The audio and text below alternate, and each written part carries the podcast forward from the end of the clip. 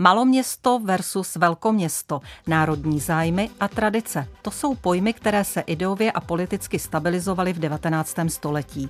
Přežívají některé atributy a stereotypy? Jaké osobnosti vyšly z maloměstských poměrů a jakým politickým životem žila česká maloměsta 19. století? U poslechu vás vítá Lenka Kopecká. Historie plus.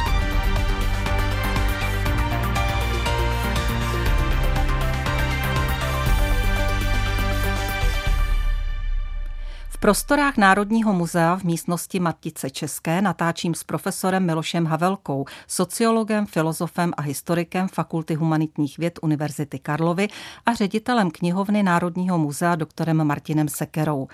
Historicky zajímavý prostor evokuje otázky, kterými se zabývali politici, umělci, sociologové a historici v 19. století, kteří žili v maloměstech, obcích a byli součástí společenského a politického uspořádání.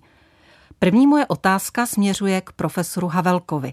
Jak bychom definovali pojem maloměsta v 19. století z pohledu sociologického i statistického? O 19. století se mluví jako o století měst a městského života, jejich vzestupu kulturním, politickém a hospodářském. Souvisí to s tím, čemu se říká měšťanská nebo taky buržoázní společnost. To bylo spontánní rozlišování, které se oficiálně uznalo na Evropském statistickém kongresu někdy v polovině 70. let 19. století a potom bylo uznáno v Německu a v Rakousku jako oficiální členění. Do pěti tisíc tisíc obyvatel, to byly vlastně venkovská sídla. Maloměsto existovalo v rozmezí 5 tisíc až 20 tisíc obyvatel. Město bylo od 20 tisíc přibližně do 100 tisíc a nad 100 tisíc to byla velkoměsta. Toto rozlišení velkoměsta, města a maloměsta potom dlouho přežívalo v první republice až do roku, tuším, 1948 nebo 1949, kdy bylo nepatrně změněno a vlastně zaniklo to až s naším vstupem do Evropské unie, kdy se začaly používat termíny sídla nebo obce. Z tohoto hlediska je Praha rovněž obcí, není velkoměstem, ale je obcí, jejíž administrativa zpráva je upravena zvláštními zákony.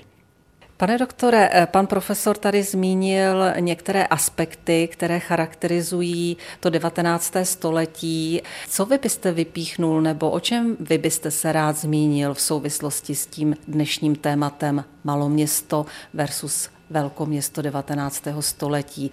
To maloměsto, pokud si ho vymezíme jako prostor osídlený, který má své katastrální území a je to vlastně statistická jednotka a současně je to také jednotka správní, tomu se říká obec. Ono to samozřejmě nevzniká jako pojem s nějakými specifiky v 19. století, ale musíme navázat na další kontinuitu vzniku měst. Tam už se můžeme ocitnout ve století 13. a ve způsobu zpráv a vedení těchto měst eh, až do toho roku 1849, kdy se vlastně poprvé po oktrojované ústavě v březnu 1849 stanovilo, jakým způsobem má být eh, zajištěna v obcích rakouských eh, samozpráva pomocí volitelnosti. To je vlastně poprvé na našem území a poprvé ve střední Evropě, kdy se samozpráva opravdu vymezuje tím, že si občané, necháme stranou, kdo je občan, sami volí a nejsou ti představení té obce jmenovaní. Politické, ekonomické, hospodářské aspekty společně se sociální změnou, stratifikací a urbanizací se podílejí na novém charakteru průmyslových měst a umocňují rozdíly mezi vesnicí, obcí a maloměstem. O procesu urbanizace pokračuje historik Martin Sekera. Je to proces, který má řadu projevů a řadu, bych řekl, také dobrodružství. Jsou určité jevy v tom 19. století, které urbanizaci téměř skokově startují a potom drží při životě a ty rozdíly mezi malým městem, velkým městem a tou vesnicí ještě vlastně umocňují.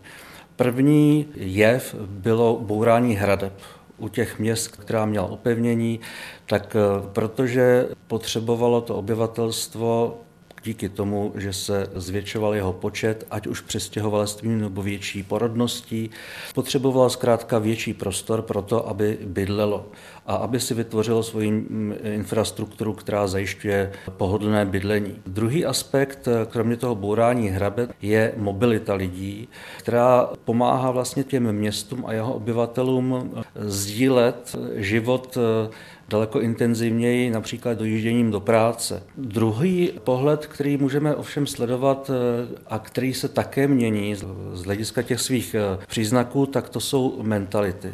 Generace lidí usedlých v dané obci tak se příliš neměnily.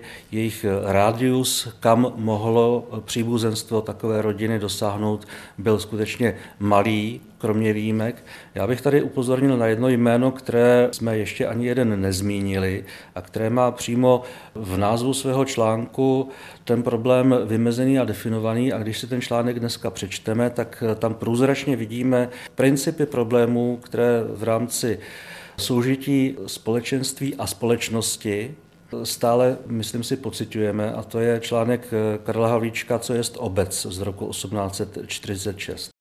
Kdyby tak člověk jen po naší milé vlasti cestoval a všeliká místa a místečka navštívil a pak odpovědí ti měl na tuto otázku, musel by asi říci, obec jest místo plotem ohrazené, nad každými dveřmi jest numero, v jednom domě bydlí rychtář, v jednom servus, v jednom slouha a v prostředku je louže. Nic víc? Nic. A proč tedy jsou ty domy a chalupy pohromadě? Nevím věru. Leda snad proto, aby když jedna chytne, i ostatní lehce schořeti mohli. To by byl ovšem malý prospěch obce, ale jinak není. Lidé jsou pohromadě, bydlí jeden vedle druhého v jedné obci, v jedné společnosti, ale nepomyslí a nevědí, proč a nač.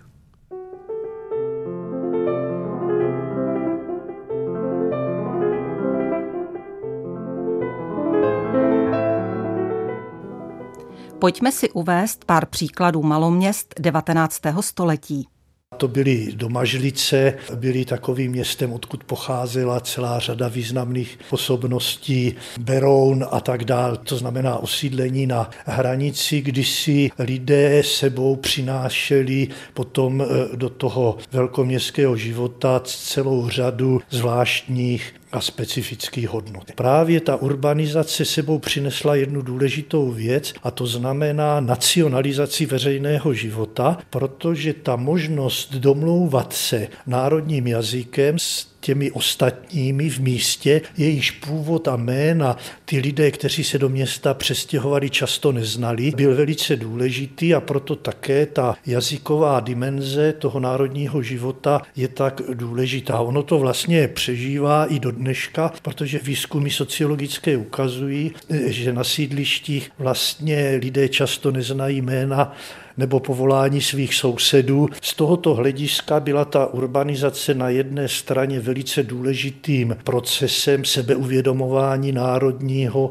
a kulturního rozvoje, na druhé straně vedla k takovému jaksi zmasovění té společnosti, k jejím masové kultuře. masové kultuře, což samozřejmě potom jaksi přežívá až do dnešních dnů, kdy ta kultura je už velice málo určována jenom tím tím životem v místě, ale spíše sledováním televize na večer a to sledování té televize na večer potom vytváří společné hodnoty, společná přesvědčení, společné idoly a společné hrdiny. O výrazných osobnostech 19. století, které překročili stín maloměsta a dosáhly světového ohlasu, hovoří historik Martin Sekera a sociolog Miloš Havelka. Eduard Albert vyšel do toho velkého světa, nejdříve Prahy, ale potom do světa rakouského, do Innsbrucku a potom do Vídně. Tady je docela zajímavé vlastně připomenout, že ten pocit eh, maloměstské malosti že měli často lidé, kteří se dostávali do toho centra správního do Vídně, ať už jako studenti nebo posléze úředníci, když se ocitli poprvé ve Vídni, tak užasli nad tou vlastně architektonicky podpořenou imperiální vlastně mocností. Případ Eduarda Alberta je ilustrován vlastně pohybem od rodného města Žamberku přes Prahu do Innsbrucku až do Vídně, kde se dokonce dostal do postavení koncilia, které spravovalo císařský dům. To znamená, on byl jedním z těch lékařů, kteří v případě, že bylo něco příslušníků Habsburského rodu, tak, tak byl povolán a rozhodoval. Mimo jiné také byl jedním z těch, kteří ohledávali mrtvolu korunního prince Rudolfa s jeho milenkou, když spáchali sebevraždu. Ono tady těch postav, který zešli z toho řekněme, maloměstského nebo dokonce venkovského prostředí, až teda do toho kulturního centra, který představovali něco, co bychom mohli nazvat intelektuální honorace té české společnosti je samozřejmě mnohem víc. Je to Josef Hlávka, který stavěl vídeňskou operu. Je to vedle Alberta, ale taky třeba Jaroslav Gol, historik, který byl osobním sekretářem amerického velvyslance v Berlíně a je to řada, taky bych řekl, akademiků, kteří studovali po Evropě, jako Josef Kajcel nebo Josef Pekář, nemluvě o Masarykovi, který opravdu tím svým rozhledem může být považován za takového středoevropského Evropana právě tou svou, tou svou orientací v té politické, kulturní, sociální problematice.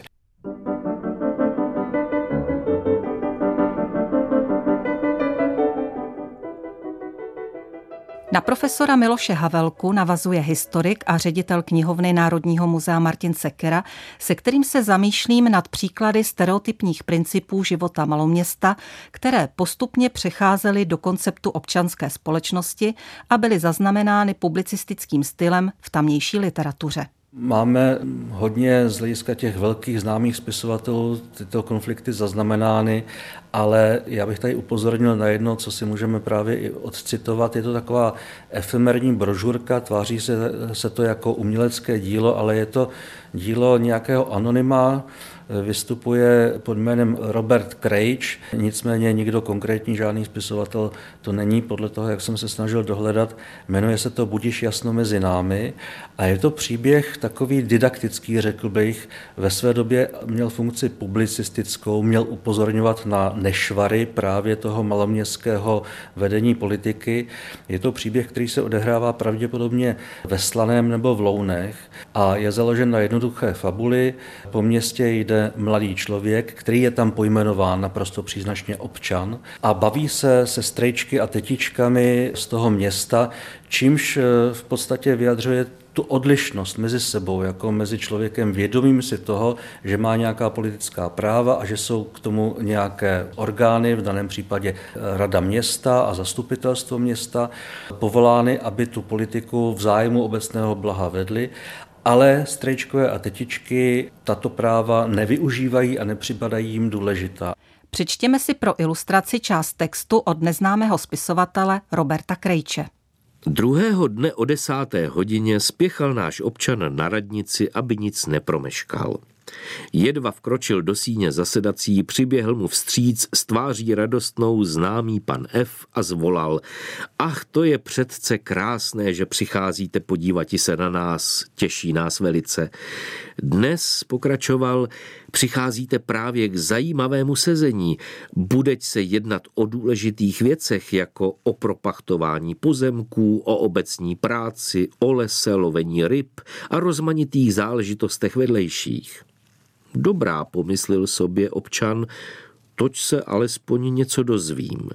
Z dnešního pohledu bychom to mohli velice dobře skarikovat. On vlastně vidí karikaturu politického života. Připomínám, že to je brožura z roku 1873, to znamená z období, kdy se právě do těch malých měst ty politické zvyklosti a rituály teprve začaly zavádět a lidé se na ně začali zvykat z pravidla na půdorysu nějakého spolkového života, ale šlo to velice stuha. To znamená, taková ta politická kultura z těch malých měst vycházejících Ta velice dlouho záleželo také samozřejmě na tom, jaké personální třeba podmínky v daném městě byly. Zda tam byla nějaká výrazná osobnost, naopak tam byli lidé průměrní, nevzdělaní.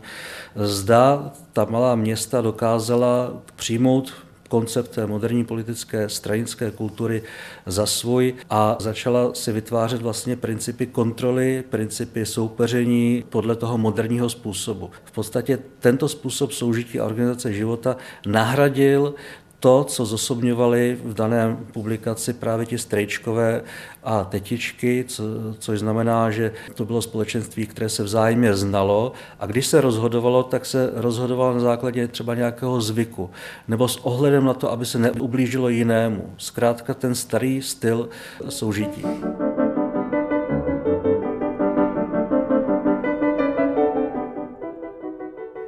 Na malé město neboli maloměsto můžeme pohlédnout i z hlediska jazykových příznaků týkajících se slov, která jsou provázána s 19. stoletím, ale objevují se i v ideologiích současné mladé generace 21. století.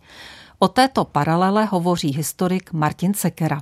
Myslím, že ještě zdaleka nevymizelo a možná se i mezi mladými generacemi hodně uživuje slovo maloměšťáctví jako pejorativní pojmenování určitého stylu života, který není pokrokový. Já teď používám pojmy, které mají svůj původ v 19. století nebo v 18. století, ale takové to schematické pojímání pokroku, kdy si definujete jednoznačně, co je správné a co je špatné z hlediska vývoje společnosti k nějakému blahobytu nebo spravedlnosti, tak to někdy v těch současných ideologiích eh, mezi mladými lidmi, zejména když to řeknu ošklivě nebo nepřesně, s inklinací k nějakému postaru levicově definovanému programu, tak se objevuje. Co tím myslím? Asi si použijeme příklad eh, Julius Fučík eh, napsal takové esej o literátech a také napsal takové srovnání mezi Magdalenou Dobromilou Retigovou a Boženou Němcovou. A právě tu Magdalenu Dobromilou Retigovou vykreslil jako maloměšťku v tom hanlivém slova smyslu, v té její podřízenosti mužskému světu. Dá se také vlastně v jeho pojetí a v jeho době už k tomu připojit, k tomu maloměšťáctví, také maloburžoáznímu životu, který je prostě neproduktivní, sobecký a přízemní. Izoluje se od velkých výzev eh, nějakého nového vlastně uspořádání světa nebo lidských vztahů. Když to ta eh, Božena Němcová v tom podání Julia Fučíka byla zosobněním té nové svobodné ženy, která se vymaňuje z těchto těch vazeb nebo vězení, eh, v níž ta Magdalena Dobromila dobrovolně spočívala. Takže velice ahistoricky vlastně přiložil svůj hodnotící věk nebo současnost a prostředí realitě toho 19. století, kde ta Magdalena Dobromila Retigová byla velice důležitou součástí právě té měšťanské společnosti, která neměla mnoho žen mezi sebou, které by byly aktivní, které by se snažily inspirovat to ženské pokolení a vymezovat ho vedle toho převážně mužského světa. To je jenom na okraj k tomu pojmu maloměšťáctví, eh, kde cítíme tu konotaci vlastně eh, odtažitosti, nebo spíše to bereme jako nějakou nadávku. Posloucháte pořad Historie Plus. Zlomové okamžiky dějin, ale i historii všedního života. Premiéra v sobotu po půl páté odpoledne na Plusu. Téma maloměsto versus velkoměsto 19. století lákalo i významné literáty. Jak popsal život v obci Karel Havlíček Borovský se dočteme v článku Co jest obec, zveřejněném v pražských novinách roku 1846. Pouhé pohromadě bytí, vedle sebe bytí bez všelikého vědomí, bez vzájemnosti, není ještě obec. A nejlepší příklad takové společnosti vidíme při stádě, které hnáno jsou z kamkoliv od pastýře svého. Ačkoliv opravdu ve společnosti žije, přece žádných výhod z toho neužívá, ba naopak ještě škodu trpí, jelikož jedno druhému jen pastvy užírá a překáží. Nemůže se tedy stádo nazvati obcí, protože jeden úd druhému nepomáhá, protože nemají společného účele svého.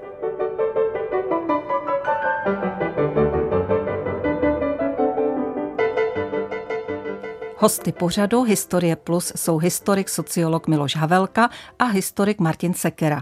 Společně komentují, glosují rysy, zvyklosti, charakter i poměry komunální politiky maloměsta a velkoměsta 19. století a zároveň hledají modely 21. století. To napětí toho města a venkova je samozřejmě velice důležité a hraje ale hlavně roli, bych řekl, v tom politickém šambrování a v té představě, kterou si dělají lidé v tom velkém městě o sobě a té představě, kterou si dělají o sobě lidé, kteří žijí takzvaně na venkově. Venkovští buraní a nafoukaní Pražáci jsou jenom bych řekl nejstručnější způsoby, jak to funguje.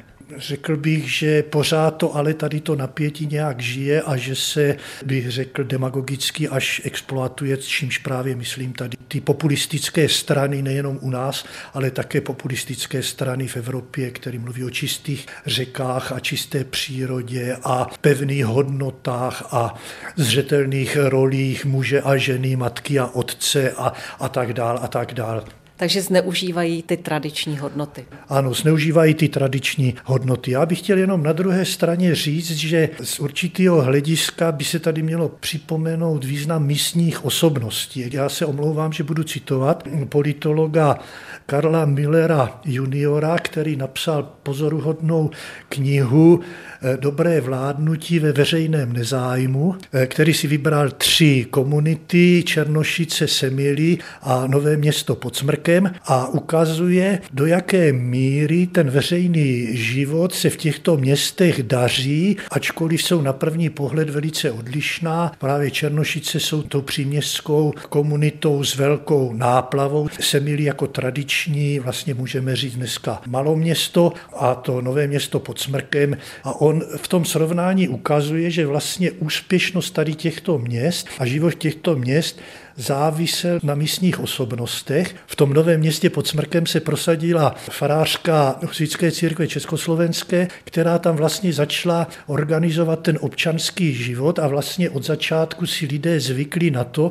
že spolu musí jednat a vycházet určitým způsobem a že jejich hlavním zájmem je růst toho města a spokojený život v tom městě a že je jedno, do jaké strany člověk patří nebo jak, jaká strana má její sympatii sympatie. Podobně bylo několik zajímavých osobností v Semilech, kde vlastně ten semilský starosta, který dneska potom už udělal kariéru eh, v té straně starostenské, vlastně vytvořil situaci, že ten veřejný život tam probíhal s dominancí těch místních zájmů. Že tam nešlo tolik o to, kdo reprezentuje kterou stranu, ale o to, jaké má to soužití problémy a jak se dají řešit. A samozřejmě tyhle ty problémy se právě potom ukazují i v těch Černošicích, kde jsou nejzřetelnější ty napětí mezi těmi novými občany a mezi těmi starousedlíky, ale kde se vlastně e, stabilizuje stále víc ta forma té, té obecní nebo té komunální politiky, která se zaměřuje právě na ty místní problémy a nikoliv na ty obecné politické postoje. Tady ta snaha přibližovat se tomu velkoměstskému životu se tady dostává do toho napětí, k tomu zájmu, přeci jenom budovat tu pospolitost, tu komunitu místní s ohledem na ty místní problémy v těch třech městech, o kterých jsem mluvil. Doznívají znaky maloměsta, přežívají některé atributy, stereotypy. A proč? Otázka pro historika Martina Sekeru. Já si netroufám to říci absolutně. Já se domnívám, že někde v některých městech, která můžeme teda nazvat maloměsty, pokračují dál a někde se mění. František Herites napsal v 19. století soubor povídek Maloměstské obrázky a měl tam na mysli Vodňany. Tak tam si myslím, že zrovna možná v těch vodňanech více ta charakteristika z toho 19. nebo 20. století přetrvává. Ale potom si musíme vzít v potaz také to, jak se dneska svět proměňuje a jak se třeba lidé stěhují z velkých měst do malých. A myslím si, že asi určité odlišnosti od toho starého modelu můžeme najít v malých městech, které jsou blízko těch velkých aglomerací. My jako středočeši a téměř Pražáci, bydlící kousek od Prahy, tak to prožíváme denně a tam si myslím, že ty maloměstské znaky se trošku jako proměňují, že dochází k jakému si jinému vymezování. To je asi předmět toho našeho pátrání v tom pořadu, jestli je skutečně něco pro život v malých městech a za jakých okolností příznačná a jestli se to podobá těm atributům, které eh, definovali a pozorovali i lidé a generace před námi. Ať už to byly lajci, tím mám na mysli literáty, tím mám na mysli obyvatele těch malých měst nebo naopak velkých, anebo to byli odborníci z různých oborů sociologů, filozofů, historiků nebo později politologů. Tímto jsme uzavřeli pořad Historie Plus, jehož hosty byli Miloš Havelka, sociolog, filozof a historik Fakulty humanitních věd Univerzity Karlovy a ředitel knihovny Národního muzea v Praze dr. Martin Sekera. Z režie se loučí dramaturgině Magdalena Šorelová, mistr zvuku Václav Maršík a ze studia vám příjemný poslech Českého rozhlasu Plus přeje autorka pořadu Lenka Kopecká.